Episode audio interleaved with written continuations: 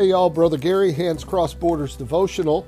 Again, we're down here in Mexico. If you'd like to learn about our ministry, what's going on, you could look at the link below and go to our website at handsacrossborder.com and uh, you'll be able to see the orphanage and the different things going on. So, hopefully, uh, you have your Bible. We're going to continue on through the Gospel of John, chapter 14. We stopped at verse 7 last time, so let's begin at verse or verse 6. Let's begin at verse 7.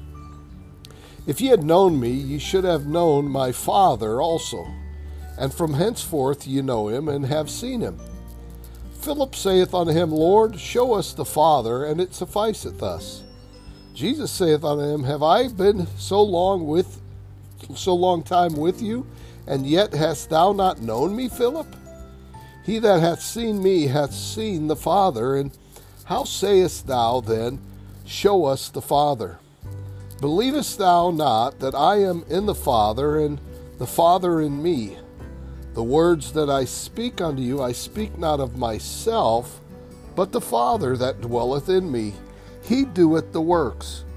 Believe me that I am in the Father, and the Father in me, or else believe me for the very works' sake.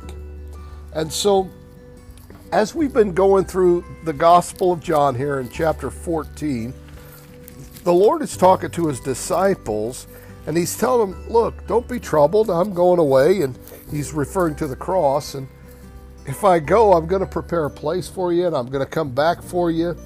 And then, verse number six, he tells them, Look, there isn't a way. I am the way. I'm the way, the truth, and the life. He's Without Christ is no life. Without Christ is no way. Without Christ is no truth. And so we're seeing that more and more around us, aren't we? The more people pull away from Christ, the more they get away from Christ, the more we go into darkness, the more we go into uh, eternal death and death around us, and all of these things. But now we begin to see he is talking about the Godhead here. And what we mean by that is God the Father, God the Son, God the Holy Spirit, and these three are one in essence, according to 1 John 5 7. The Father and the Son are not one and the same, they're three persons within the Godhead. They are of the same essence, but there's one God God the Father, God the Son, God the Holy Spirit, and these three are one. And Philip here is asking for a revelation of the Father. I just need to see this. And Jesus is saying, I am the revelation of the Father. When you see me, you see the Father. I'm revealing him to you. And the way that I am doing that, he says in verses verse number 10, by the words that he speaks and the works that he's doing. You see, there's a lot of people say a lot of things, but then there's nothing to follow up. You see, if you and I truly believe something, it will cause us to go into action. Now, I'm not talking about salvation and earning your love towards God or trying to be saved that way. We're totally saved by grace through faith alone. But as a result of who we are and what we truly believe,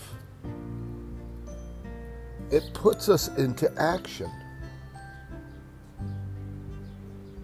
You see, Christ was God manifest in the flesh, and as a result of that, he was a revelation of the Father in everything that he did, everything that he said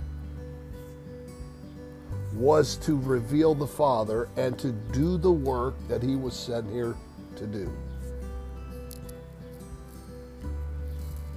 Now, how do, how do we pull this into you and I in our everyday life? Well, our words and our actions speak volumes. Our words and actions speak volumes. What do your words and your actions tell the world about your relationship with Christ?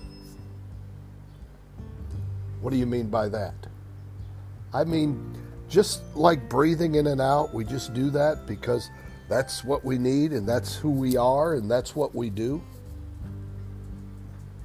Our words and our actions speak volumes about our relationship with the Savior. May the Lord bless you.